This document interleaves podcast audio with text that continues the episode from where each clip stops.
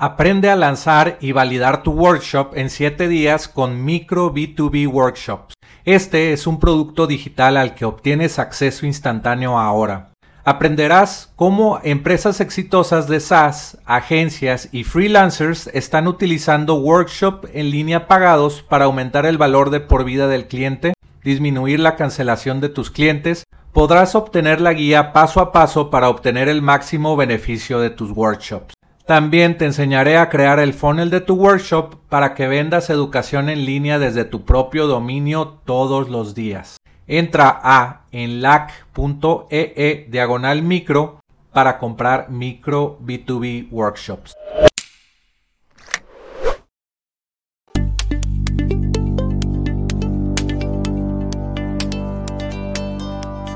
Aprenderás sobre la excitante industria de ingresos recurrentes con software, historias de fundadores de empresas de software, tips de internet marketing y recomendaciones de apps para crecer tu negocio. Soy Jorge Díaz y te doy la bienvenida al podcast de Software como Servicio.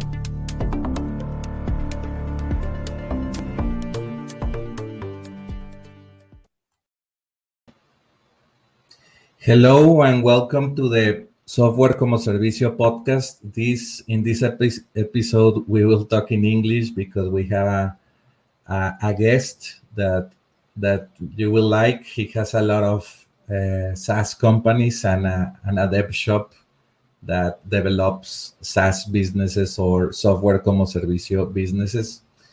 So his his name is Jordi uh, Wardman, and how how are you? Welcome to the show, Jordi. I'm thanks, Jorge. I'm doing great. I'm excited to uh, uh, to do the show with you. I just wish my Sp- I could do it in Spanish, but uh, I can't. I would not subject your audience to my my bad Spanish. we we have texted a little bit in in Spanish, and you have a very good Spanish. Yeah, thank thanks. But I just get shy when it comes to to you know if somebody can speak English, I I always like to. I just get shy with my Spanish. yeah. No problem. And tell us, uh, what do you do first of all? Uh, what what are your businesses? Sure. So I have been an entrepreneur for about 15 years. Uh, I started uh, five companies and I've sold three of them. Uh, the three were in mostly in e-commerce. I sold two e-com, three uh, e-commerce um, sites, uh, and now I'm most I'm, I'm basically all in software. So I have an agency, as you as you mentioned, and that agency is in .NET and Node for the back end and Angular React for front end. And so all we do is we focus on SaaS companies.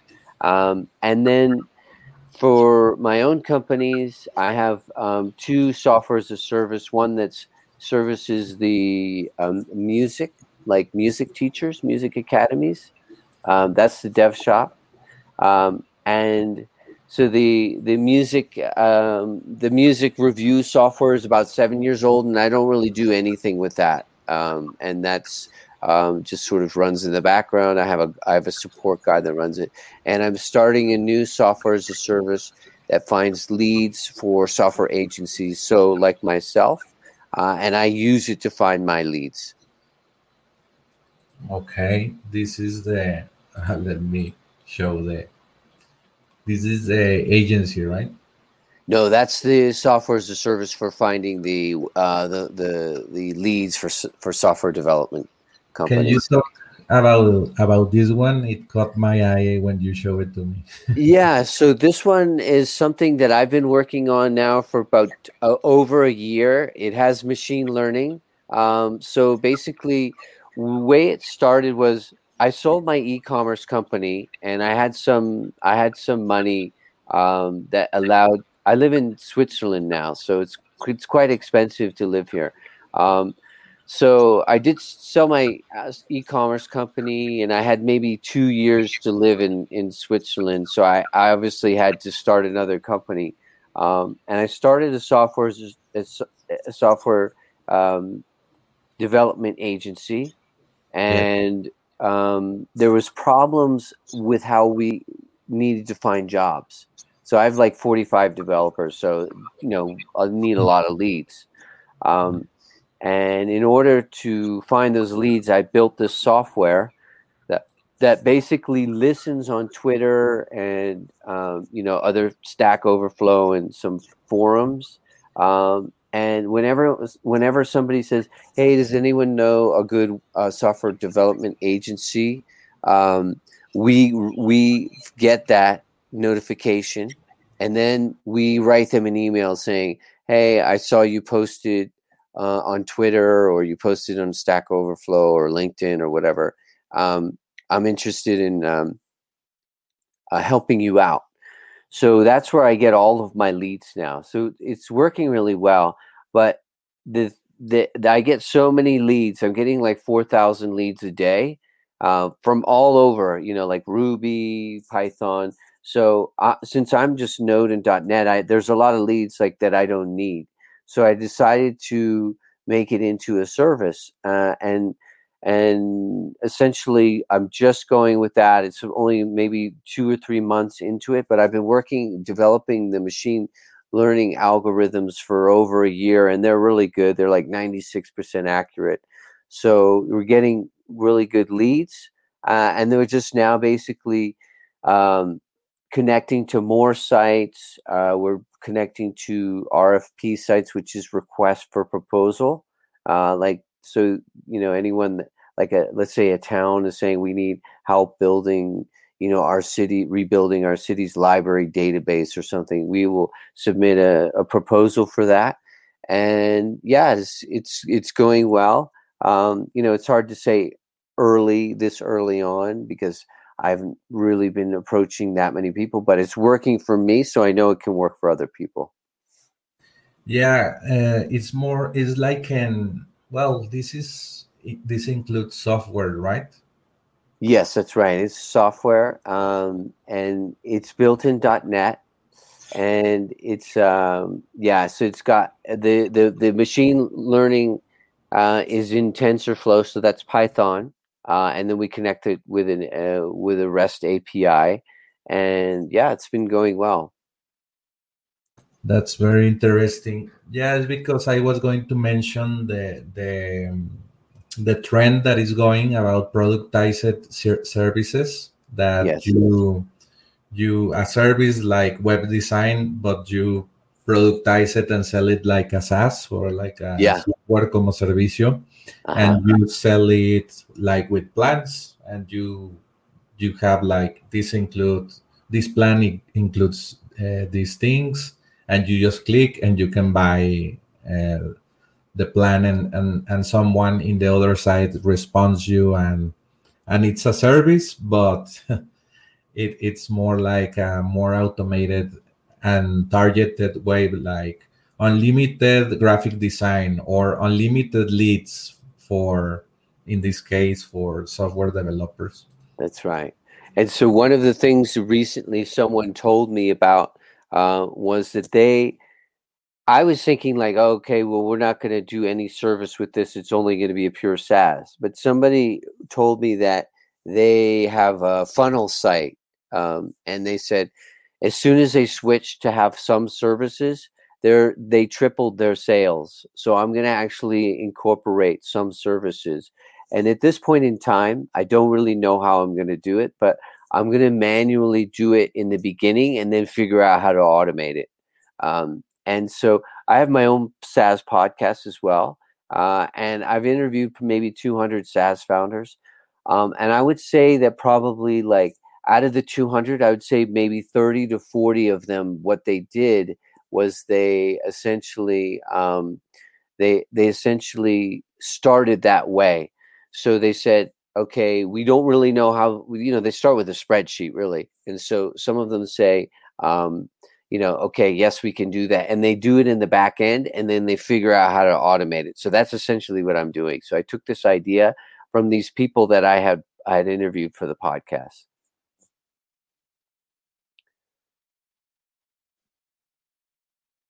Oh, you're on mute, George. Oh, sorry. There you go. Uh, can you share uh, some of the of your favorite stories in your podcast?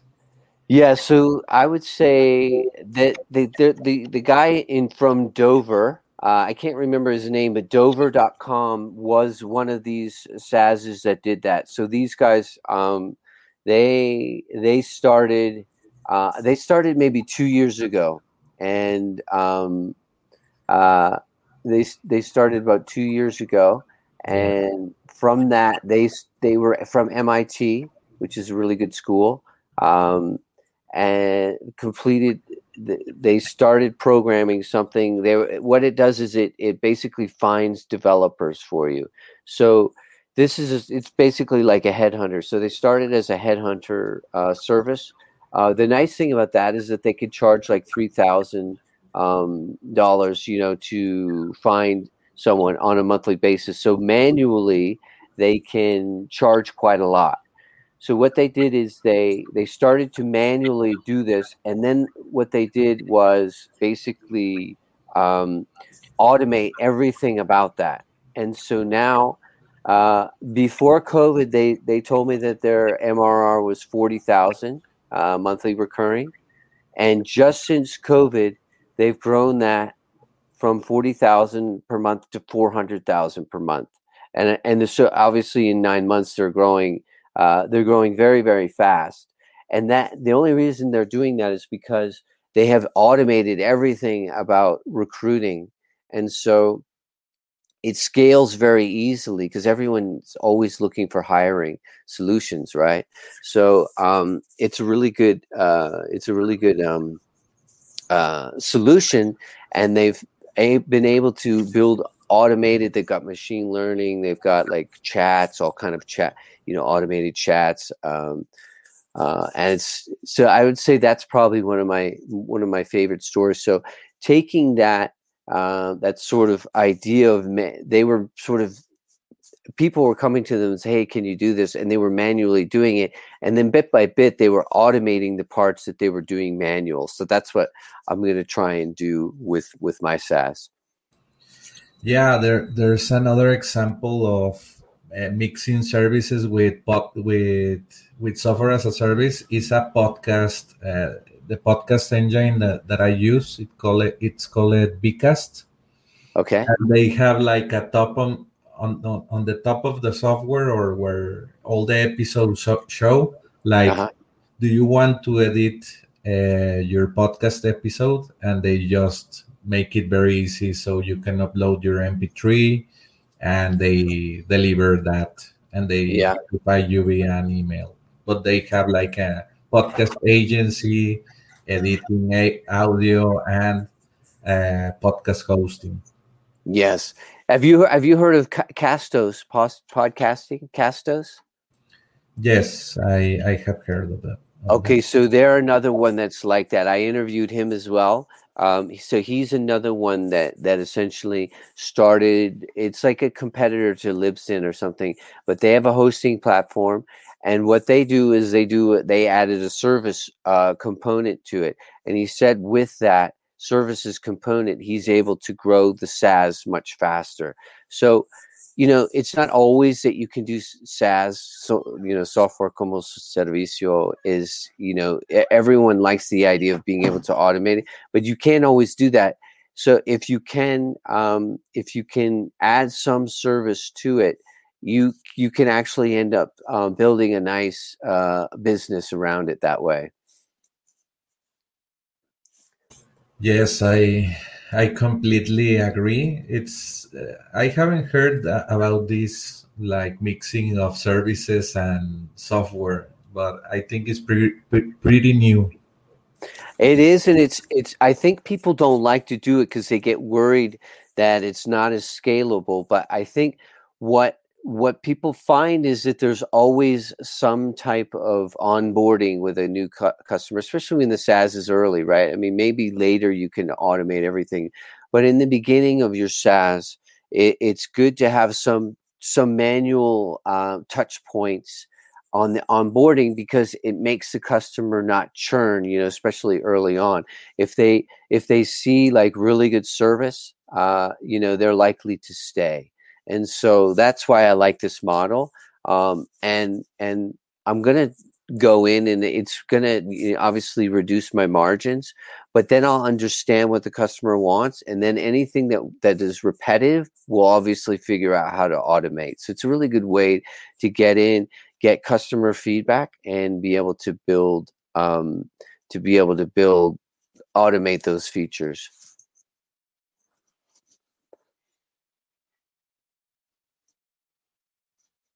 Yeah, you're on mute again. Sorry about that. Yeah, it, it, will be a, a, very big trend, I think, services uh, and software. Well, it's software. Uh, it's going it's selling like a service, but I, we are talking more specifically about having a software as a service and uh, like a physical service like graphic design or exactly like ManyPixels or something like that uh, what ManyPixels you know these sorts of um, uh, those sorts of platforms they're heavy on the on this on the service side right? But say the the a very good example is is DropFunnels um, which is this guy that i got the idea from. He the client from their perspective doesn't know what's happening behind the scenes right? They're doing some of the things uh, they're you know sending emails or whatever writing copy for the clients but they're it's not so involved so you're not getting that involved. With ManyPixels because i've used that before there's a lot it's basically like fiverr or something like that you know where you're um, you're having uh, very much uh, a lot of interaction with the service provider. Um, so uh, that is not the one that I like because you, you start running, you get heavy on the support side. You, you need to grow the team very large. But if you can do certain repetitive tasks uh, and batch them, so like sending email could be done in say five minutes or 10 minutes or something. Designing graphics, you know, that that is like a full time job, you know. Yes, yes, or video editing. yeah, video editing, uh, podcast editing, things like that. Yes, uh, let's talk about your your dev shop. Uh, okay. What what type of SaaS businesses have you developed? Uh, what is what is the specialty of your dev shop? So the specialty is really we we like to get in uh, at the MVP stage. Um, so um, you can see some of the clients there's like um, uh, Wave and um, uh, REI Black Book was a it was a real estate software as a service. Um, Profit Drive is another one. The real estate we seem to be getting quite a few uh, leads from the real estate um, side of of the industry, which is which is unusual. Um, but we also um, the reason that I like that model is because we can grow with the the SaaS company, and it it's more like permanent. Um, it's more like full time work, so we don't have to go out and find new projects all the time.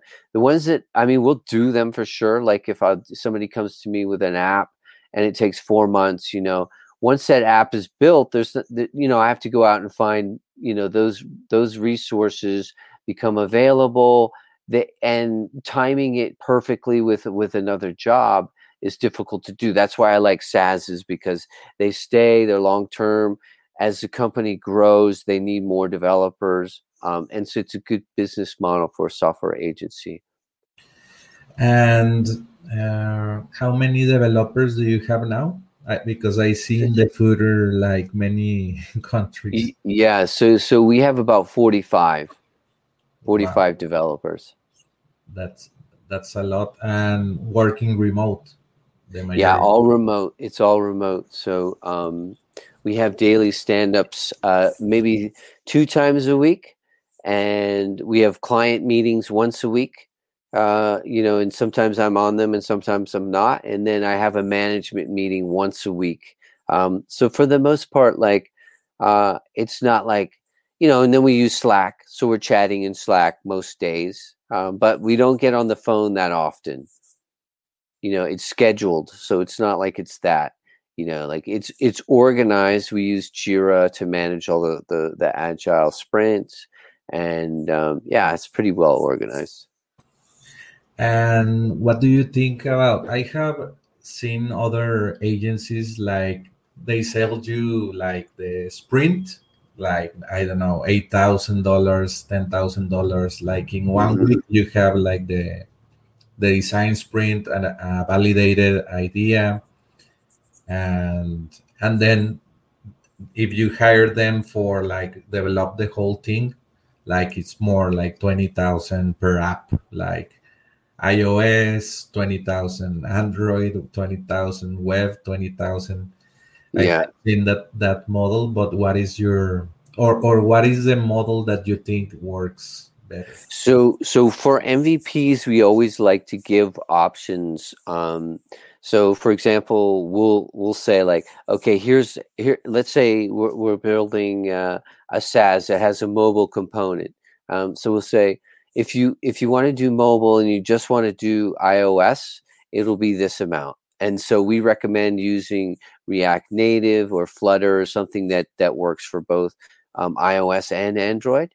Uh, and so for the most part, we can build a React Native app, say for 500 hours, right? but then to make it android it would only be by you know 580 hours so for the most part for an additional 80 hours they can say okay well i may as well get both rather than if we did two native apps um, you know it would be a thousand hours um, so um, that's essentially how we quote it and also they i usually ask a budget i said what do you want to spend what can you really spend on this um, and they say let's say uh, you know, let's say they say 10,000. Um, and it says, okay, uh, you'll have to create mock-ups. So they, they create the mock-ups and the user stories. We look at that. And then based on that, I say, okay, likely your this app that you gave me is going to be usually it's like 15 or 20,000, right? So, so, but if you want to get it in at 10,000, uh, what we need to do is cut this piece, this piece, and this piece. And so I give them the options and so they can look at it if some of them are saying okay well i'm going to go and um, raise some capital from friends and family or go talk to some angel investors then they have options they can show the investors that says listen this is my mock-ups um, you know what can we raise? And if they're funding it themselves then they will go for the you know the the real prototype the slim down prototype. So i like to give the options um, and and we'll also help them you know create mock-ups for to show investors uh, so they can have something that's like a clickable pdf they can go and they can show and give a presentation. So it's in our interest to help them get the money so that they can come back and and do the project with us. So we help as much as we can. Yes. And and what is the price of like an average uh, mvp as mvp I would say the average price for an MVP is probably like in the thirteen to fifteen thousand range, and and that's something. Um, you know, that's having me involved. We also have a code review guy that's based out of London, um, so we can we can adjust that too. Like, okay, if you don't want me involved and you don't want a code review guy, you know, we can give you a better price. Um, uh, but for the most part, people are like, "No, I want you involved." Um, you know, so it, it usually comes out. And in my opinion, you know, something that you, if you can build an MVP for three fifteen thousand, I think, um, I think it's, uh, um, you know, I think it's, you know, I mean, it's a good start because you want to build something that it's you know it's like starting a business right so if you can start a business for 15000 i think it's a you know it's a good it's a good uh, price so um, you know, so what that's like 300,000 pesos, is that right? Yeah. Yes, that's that's correct. Um, yeah, three yeah, 300 pesos, 300,000 pesos.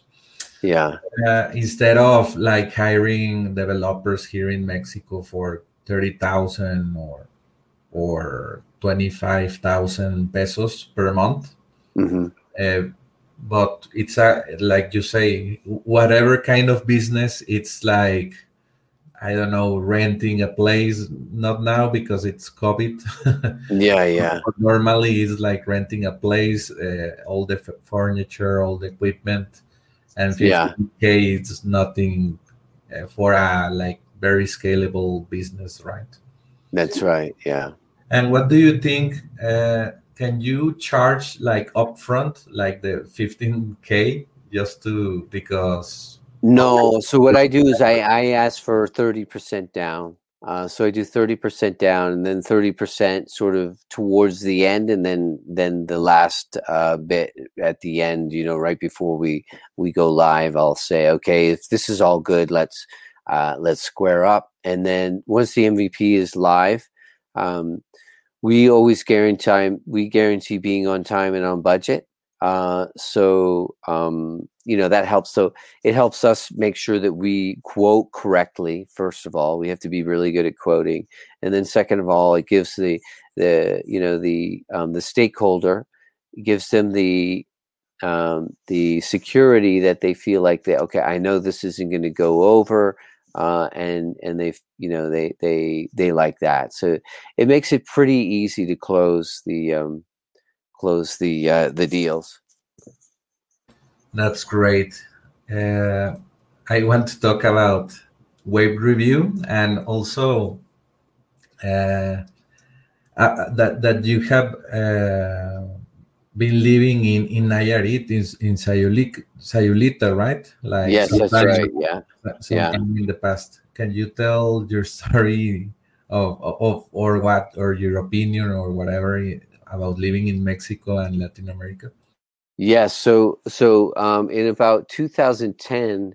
I moved to Sayulita. I, I'm from Bermuda in the Caribbean, and I moved to Sayulita from Bermuda. We went and stayed a summer there. Um, and at the in the beginning, we were just going there. Uh, the boys, I have two sons, they were out of school, so we went to Sayulita and we stayed for summer. And just in the last week before we were going to go back to Bermuda, somebody said, "Oh, you should look at the school here." And so we went down to look at the school, and we fell in love with the school. It's beautiful.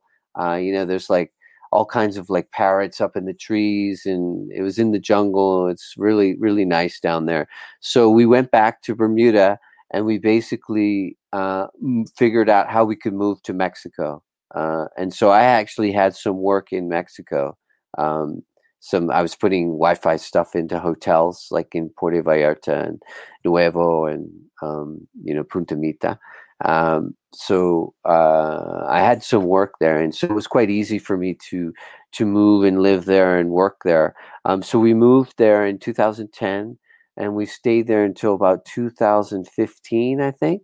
Um, and we loved it. We surfed all the time. The, you know, we just you know drove around in golf carts and um, the, you know ate all the all the great food down there that and the boys were in in a bilingual school but for the most part they were mostly speaking spanish so they learned spanish and yeah it was great. That's a, a great story. Uh, and talking about, about, about waves can you talk about, about your software as a service? I think uh, this was your first product uh, before the shop the development shop. Yes.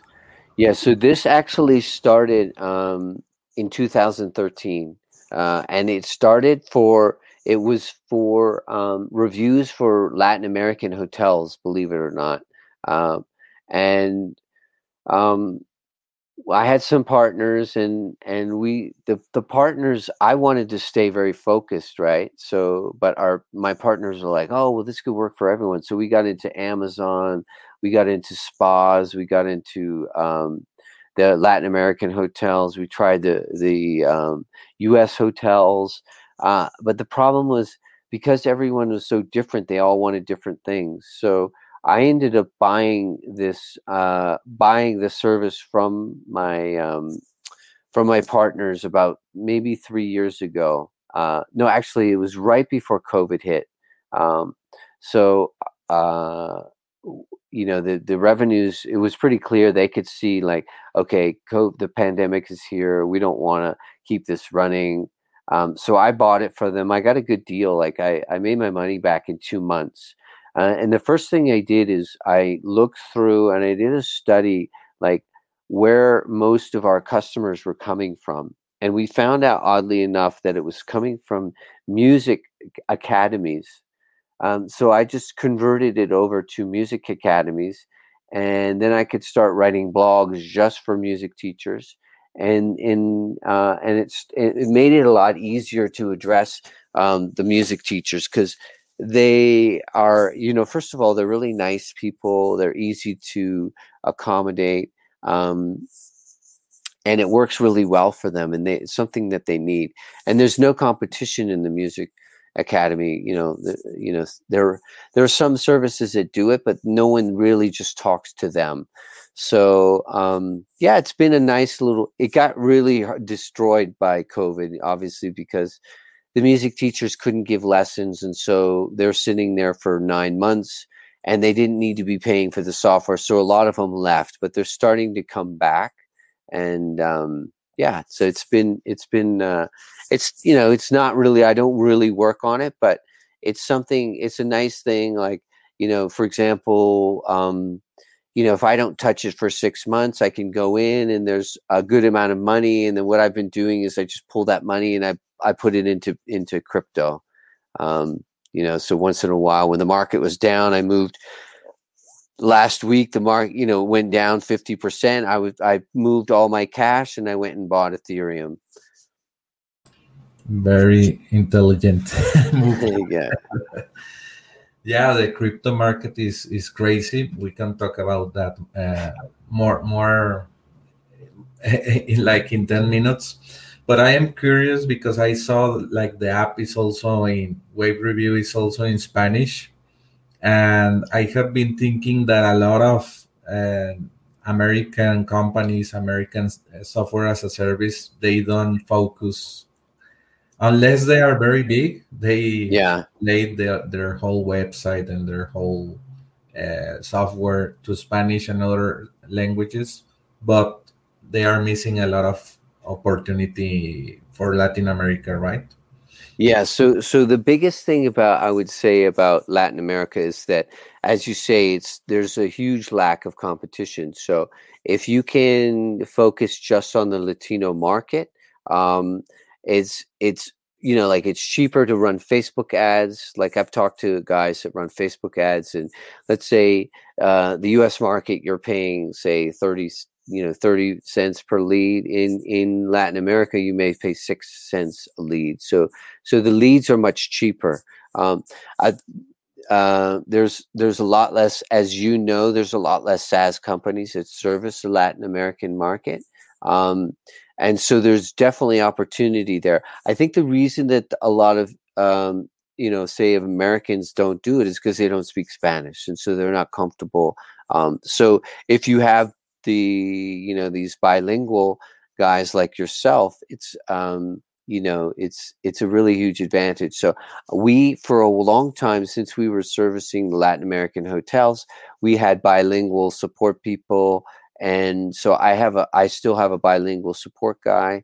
Um, we still do have some uh, some hoteliers from peru and you know mexico and um, it's just it's not great right now because of covid um, but for the most part, uh, it's a it's a really good market.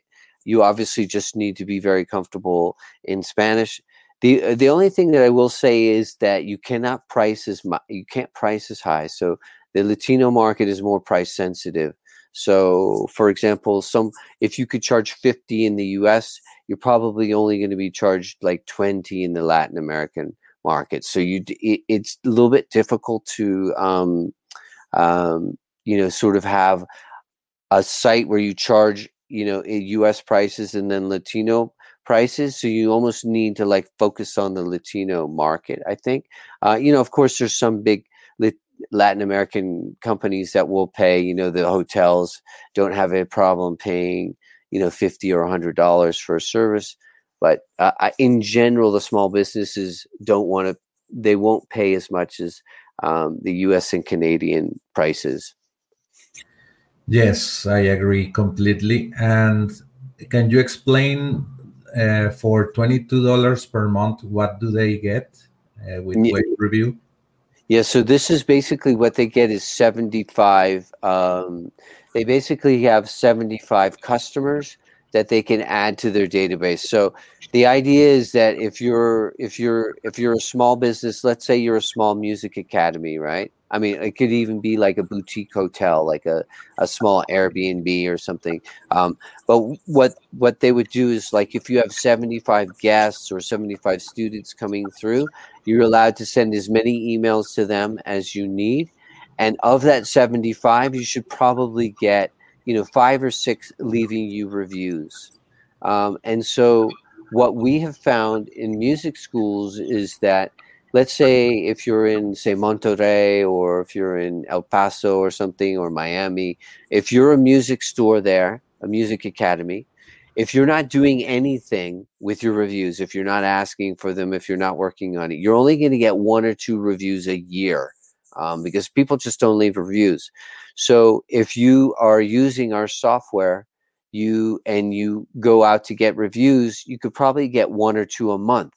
So that's a big advantage if you're in Google and somebody's looking for a music academy in Miami and they come up and they search someone that's using our software that has say, you know, 50 reviews and then another one that has 4, they're going to go with uh, the the person that has 50 reviews. Um, and the other thing is we we somewhat filter people as well. So they're mostly going to be four and five star reviews. So the review ratings are going to be high, and there'll be a lot of them. So it's a really um, powerful marketing piece for them. Um, and so I think it could be a really good service. I just don't focus on selling it that much, and it's just mostly it's just blog posts, people coming in, and referrals. So um, so it's just not growing that much.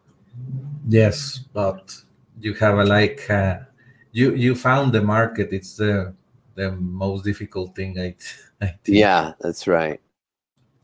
So uh, I want to talk about the the the story that you have a story about uh, selling when you were in Mexico about yeah. selling salt and and also we are going to talk about how we met or have something in common, but that story is very interesting. I haven't heard it complete, so I want to yeah. hear it. so so at the time that I was doing this was probably about the same time we were in the foundation, which is a software as a service boot camp, I guess, to get you to to build a SaaS, right? So I was in in this boot camp. Uh, and it's when I started that wave review. So I basically what I did for wave review was I was uh, speaking to all the um, all, all of my Wi-Fi clients, which were hotels. I said, "What is your biggest problem?" And they said, "Oh, it's definitely reviews." Um, so I, I I went to them and I said, "Well, how bad of a problem is it?" It's like it's bad enough that I'll give you, you know, say four thousand dollars to help build this software if you can fix it. And so I collected maybe say eight thousand um, dollars from customers that needed this software built.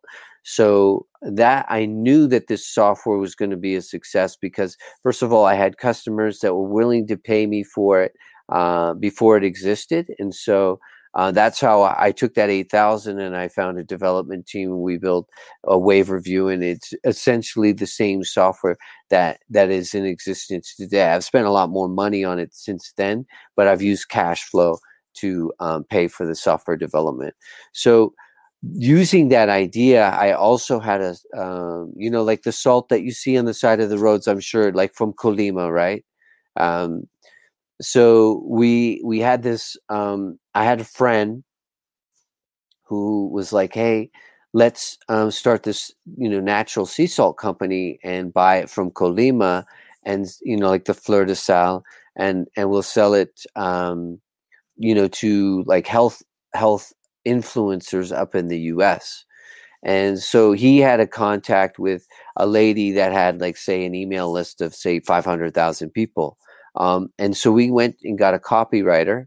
Uh, he's really good. We paid a lot of money, um, but he basically put together maybe uh, one landing page. So we paid ten thousand U.S. dollars for this this copywriter, but he took like a month and he wrote like this huge long form um, sales uh, form, and and uh, we showed it to the this lady and she's like, "Oh, this is great. I love it." So she sent it out to her list. We sent them to this um, this this sales page, and because her list was so big, and because she endorsed it, we were able to sell like ninety thousand dollars in basically four days.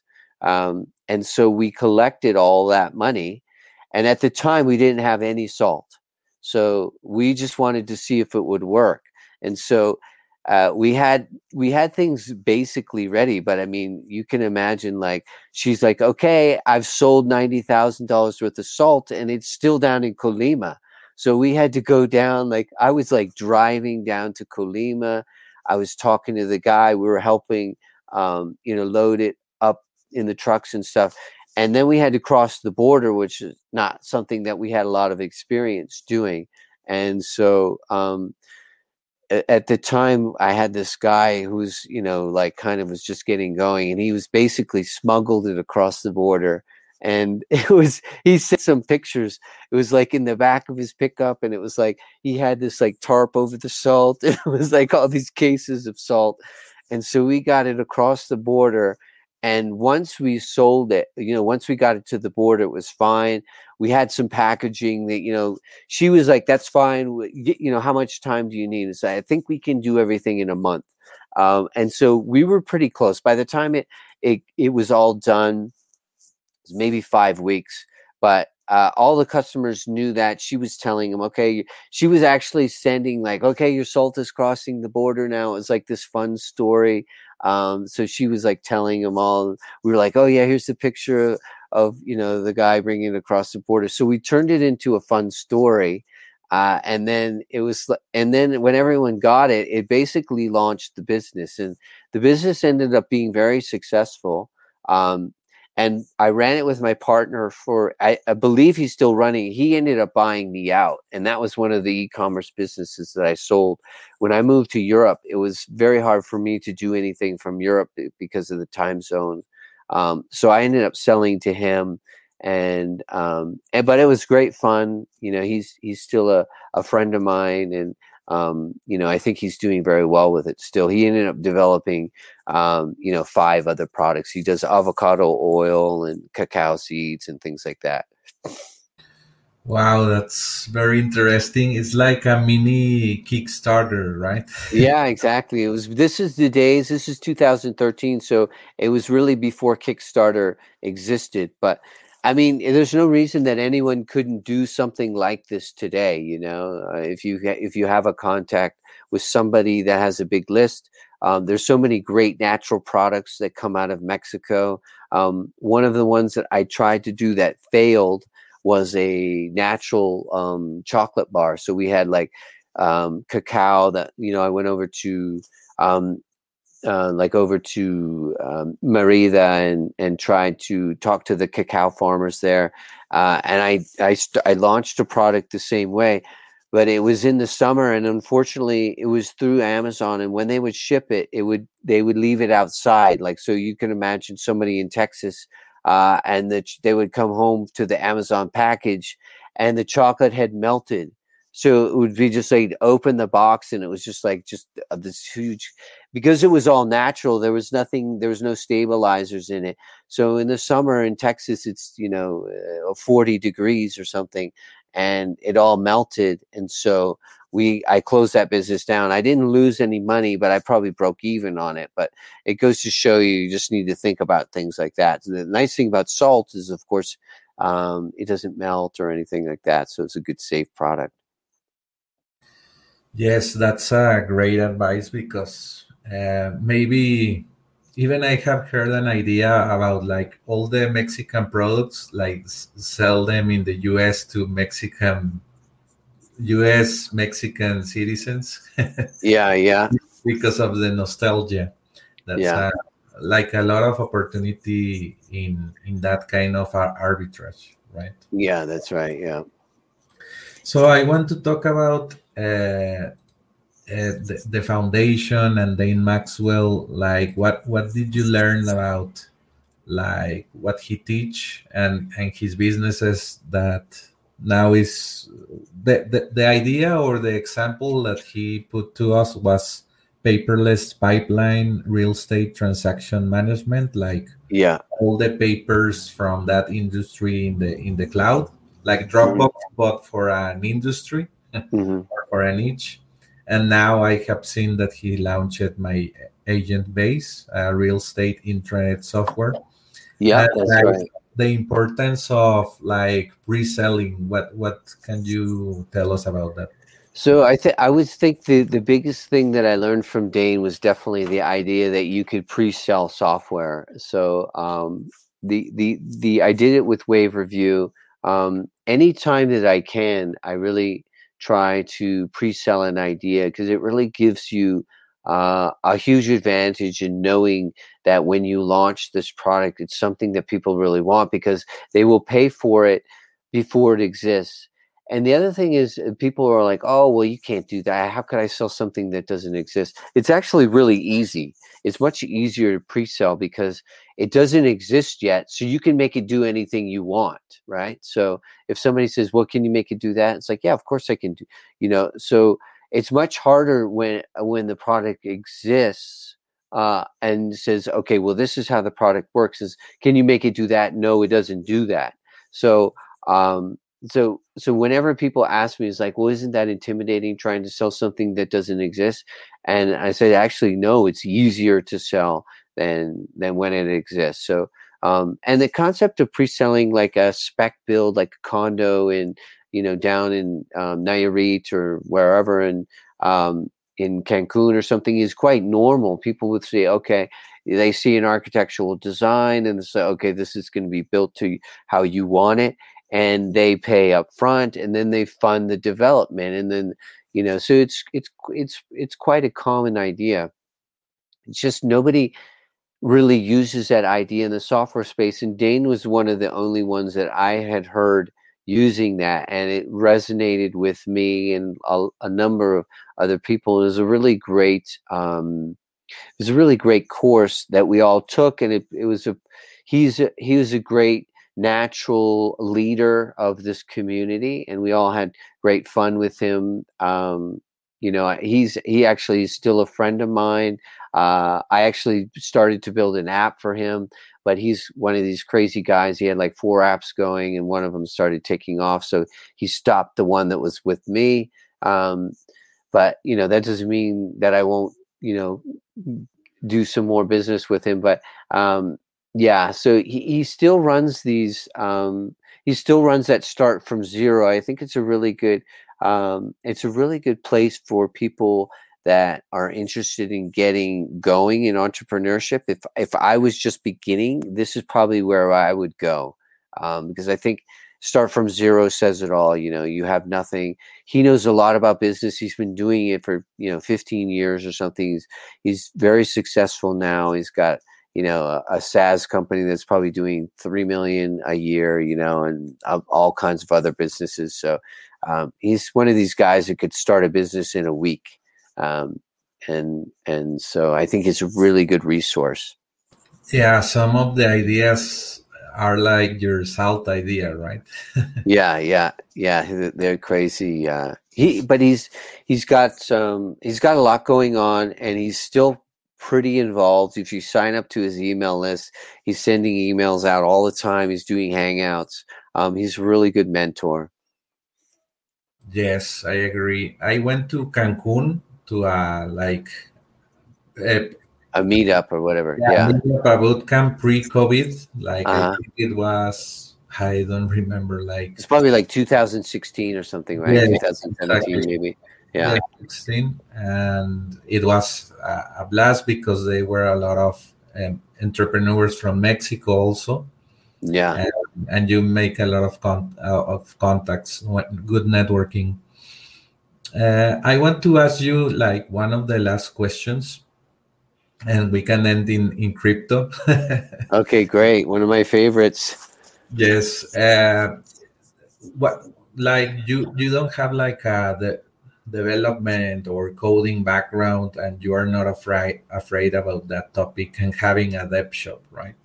Right what, can you say about that to teach people that uh, don't be afraid about things you don't know That's right. So I, as you mentioned, I'm not really a software person at all. Um, I'm more of a business salesperson. Uh, so, so my background is is actually in forestry. Uh, so it's like science, and um, so I don't have any uh, technical skills. I did some uh, programming, like er, er, way way back, but uh, it's so long ago that I don't even look at code anymore.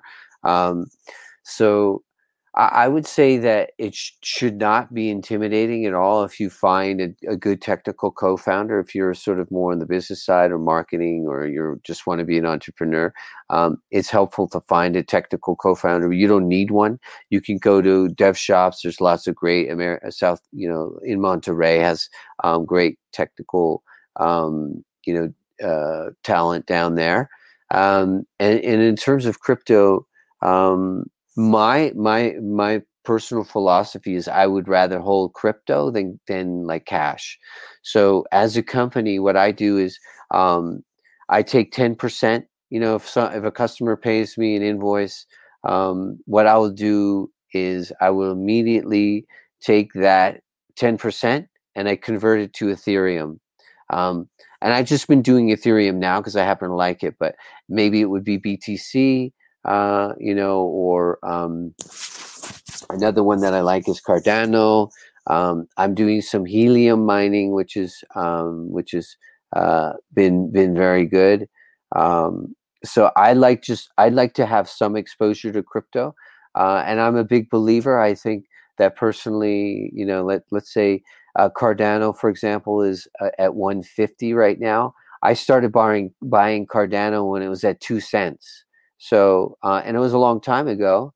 I sold it, uh, you know, but but the BTC I've kept. So I started buying BTC, um, you know, in 2016. It was probably at 1200. It's now, you know, whatever it's at, 35,000. Um, so, you know, obviously I'm not selling.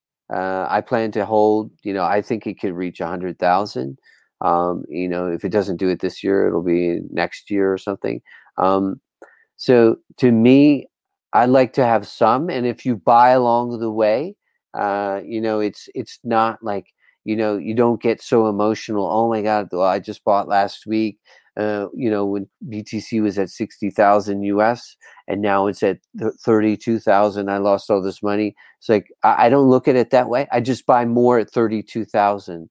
Uh, you know, so I'm keep buying, and so I'm buying along the way.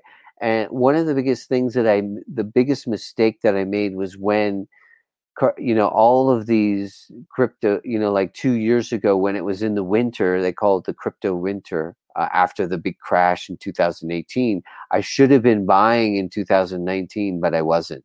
So now I've made, now I've made the commitment to myself that I'm going to buy, just buy a little bit all, all the time. Uh, so because I do, you know, long term, I do believe that I would rather hold in crypto than cash. Yes, like the example of Michael Saylor, right? Of yeah, yeah, exactly. Yeah, MicroStrat, MicroStrategy or Hope. Yeah, yeah, exactly. Yeah. Can you can you tell that story about that? I so I know that only Michael is is he's doing the same thing. I think is that what he does? He's he converts to crypto. So he he owns a lot. So MicroStrategies, you know, is a you know probably a, a SaaS company that's worth five hundred million or something. Um, and so he's got a lot of cash flow coming in. Uh, what he does is he, I think, pretty sure he does the same thing. So if he if, let's say if he's doing you know he's probably doing 10 million a month he's converting 3 million every month to to bitcoin. And so i i think he owns like you know he owns a lot of bitcoin. Um I, I don't remember what the amount is but it's you know it's in the 100,000 bitcoins or something like it's a lot. Yeah. Um, he, he bought like 500 million dollars and then he took took uh, requested a loan of 500 million. Yes, that's right. Yeah. He purchased yeah. like uh, $1 billion and he bought yeah. it in crypto.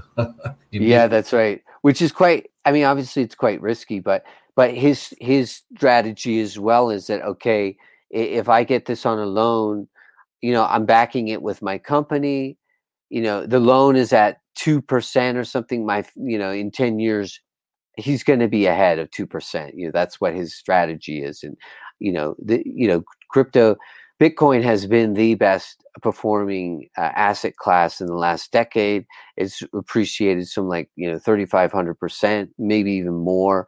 Um, so chances are in the next 10 years, he's going to do better than that 2% loan. So it's either going to be crypto, you know, Bitcoin's either going to be a million or it's going to be zero. So that's the way I look at it, you know? Yes, it's uh, well. The the good thing about uh, MicroStrategy is that he bought that, and now Bitcoin is in his balance sheet, and the company it's yes, right. because yeah. he owns Bitcoin. yeah, I I think it's a very smart, uh, and that's essentially what I'm trying to do as well. I don't, I, you know, I'm not taking a loan out, but um, you know, I now have a sizable position in crypto from doing this. So it's on the company balance sheet. Um, and it, and if I'm not converting to uh, to fiat, it's not taxable, right? It's just sitting there and it's accruing. But if I don't sell it, it's just on the balance sheet. So um, it's a company asset, and so I keep adding to it. Yeah, I have a crazy story. A friend from Norway. Yeah. Uh, he he bought well, we talked with a with a friend of mine from Monterrey that he's a Ethereum mil- millionaire. Ah, okay, yeah. And he he told us uh, Ethereum is going to be three hundred dollars, and it was like seventy or something in in the in yeah the yeah time frame. Then my friend went to Norway, uh, took a loan or got a loan for like twenty k dollars. Yeah and he bought like a lot of Ethereum, and then it went to three hundred dollars and then yeah. thousand dollars. But yeah. he he Yeah. earned like eighty k and then paid the loan of 20 k. It was a, a lot of risk, but Yeah. a lot of money. Yeah, he you can if you if you get in early and you time it right, you can do very well. I mean, I you know, crypto can double in a month, right? So if you took a loan out, uh, you know, I I wish that I would have maybe had done that like I you know maybe a year ago when say Cardano was at you know was at ten cents and now it's at a dollar fifty. It would have been really nice to have taken maybe a loan of fifty thousand and bought Cardano and you could have paid that loan off in three months, right? So you would just be riding it. So, um, so I'm gonna, uh, you know, I, personally think that crypto is about halfway done of of its, you know, its bull run right now because we haven't got to the point where it started going, you know, going like this, right? It's just been going flat. When it goes like this and everyone's buying it, that's probably when I would say, okay, well, I, I probably need to to you know take some profits here. Um, and so I personally don't think that that we're quite there yet. Um, yeah, helium is a very interesting project. Uh, so I'm doing some mining with that. Yeah, actually, I bought two miners. Like they are going to arrive in August. Okay, good. Yeah, it's it's very slow, isn't it? You buy you buy them, and I bought some in February, and they're just arriving like now. You know, it's very slow. yes, and and the thing is that in Mexico there's a virgin market, so Yeah. I, I think I I, I I was thinking of talking about this topic in the podcast, but I was like, no, I'm going to keep this to myself. But, yeah, yeah, now it's open to the public. yeah, yeah, Everybody uh, in Mexico buy a helium miner. yeah, yeah. no, It- but let's it's explain a little bit how it works because I tell them my friends and they at the beginning they say is this a scam or something Yeah, yeah. So I'll give you an example. Um, the in Switzerland, it was a virgin market. I mean, because this is a new project. It really only came out in September, right? So um, it's it's only you know less than a year old. But so in Switzerland, uh, a guy said said I'd like to put in a unit in your house, and I'll give you twenty percent. And and I was like, okay, that's fine. He's a friend of mine, and and so I was like, sure, just put, you know, just put, I'll put it in my house.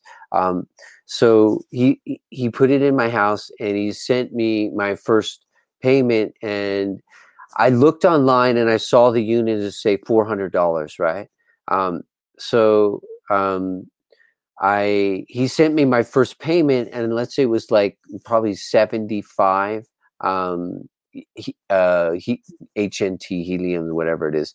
So at the time when I first got it, it was like two dollars. So he said, "Well, you know, in a month he's going to make his money back, you know, in two months or something." Then as the helium price started going up, it was like it was three dollars, it was seven dollars. Now he's sending me, you know, like fifty or fifty heliums, and it's worth to me, it's like worth like two thousand dollars or something. So he's he's he must be making like five thousand dollars, you know, from this one unit. So it cost him four hundred dollars, and he's making like probably four or five thousand dollars a month off of this thing. And he's what he did was very smart. He started buying in in October and November and started sending them out all over to people like me and was giving them 20%. So I think that he said he has maybe like 90 boxes out. So you can only imagine he must be doing at least 50,000 a month off of these things. So um, he's doing very well. That that's in Switzerland. Yeah, that's in Switzerland. Now he's got some in France. He actually has some. He sent to some friends in the U.S. Uh, so he's doing it all over. Yeah, and I'm trying to do that, but they're just so slow that they haven't arrived yet. So I've got like maybe 12 coming, uh, and I've got people that they can go out to, but they're so backlogged because everyone's sort of catching on now that you order and it takes like five months to get it.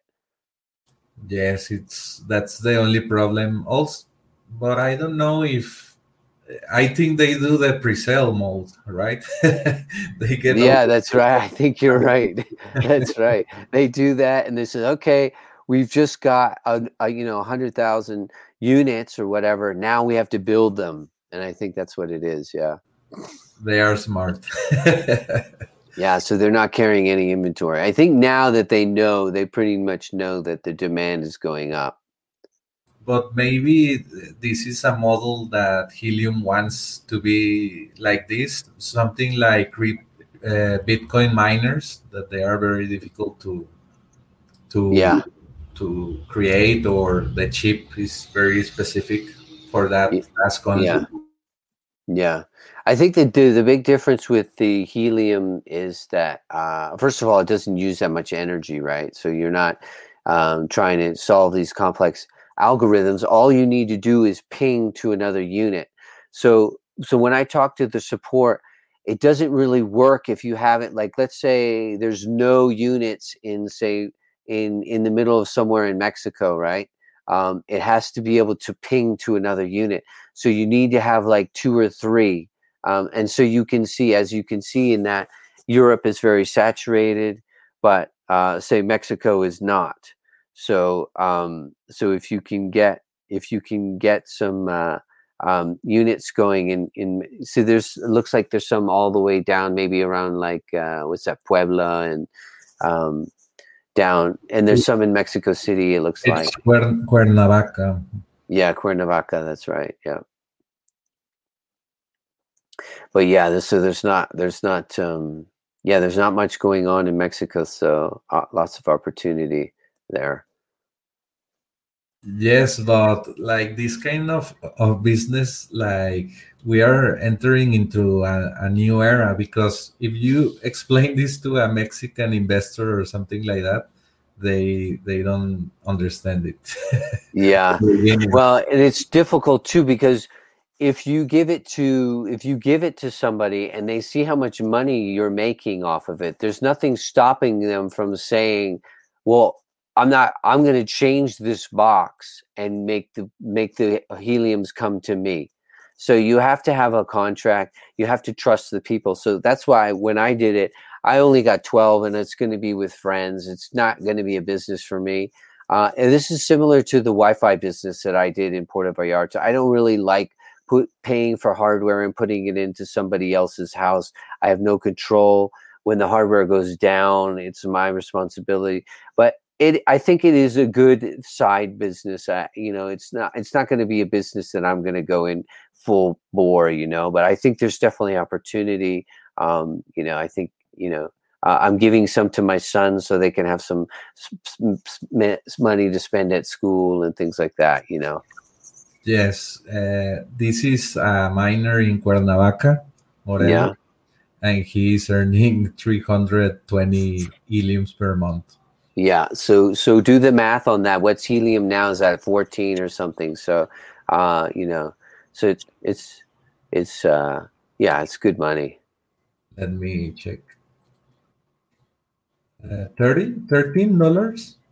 Yeah it's at 13 dollars i think. It's four thousand hundred hundred and sixty dollars. Yeah so there you go. From from a unit that costs four hundred dollars he make he's making that back in a few days you know? He's making his money. When you when you can uh, find a business where you're getting roi in days i mean you need to jump on that yes uh, uh, the, the the question that I have about like the model of uh, like sending it to your friends.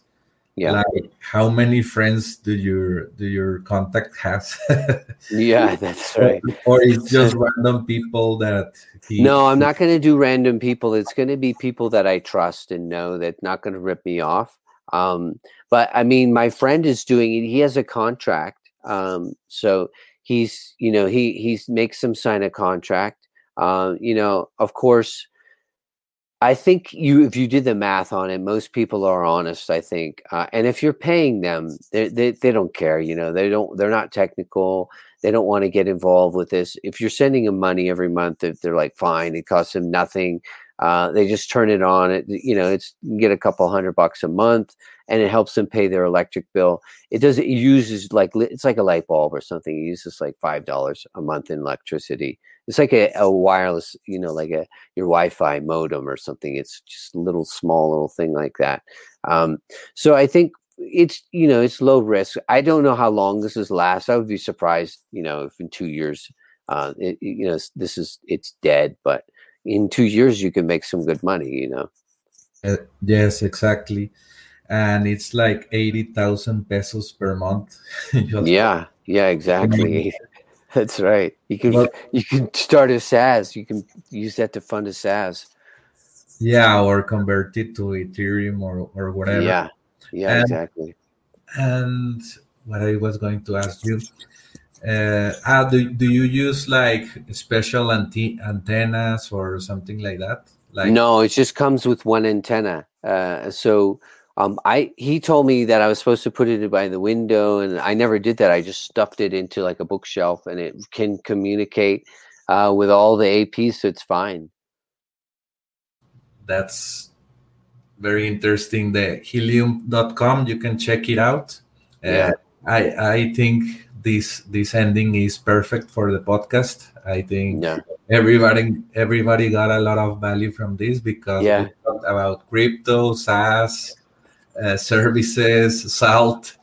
That's right, pre-selling, and, and I think, yeah, and I think uh, Helium's going to get a nice little bump. Everyone's running to the website saying, "Oh, andale pues." Yeah, me and my friends we bought like I think sixty or seventy. you did really, yeah. You bought yeah. sixty of them, yeah. yeah.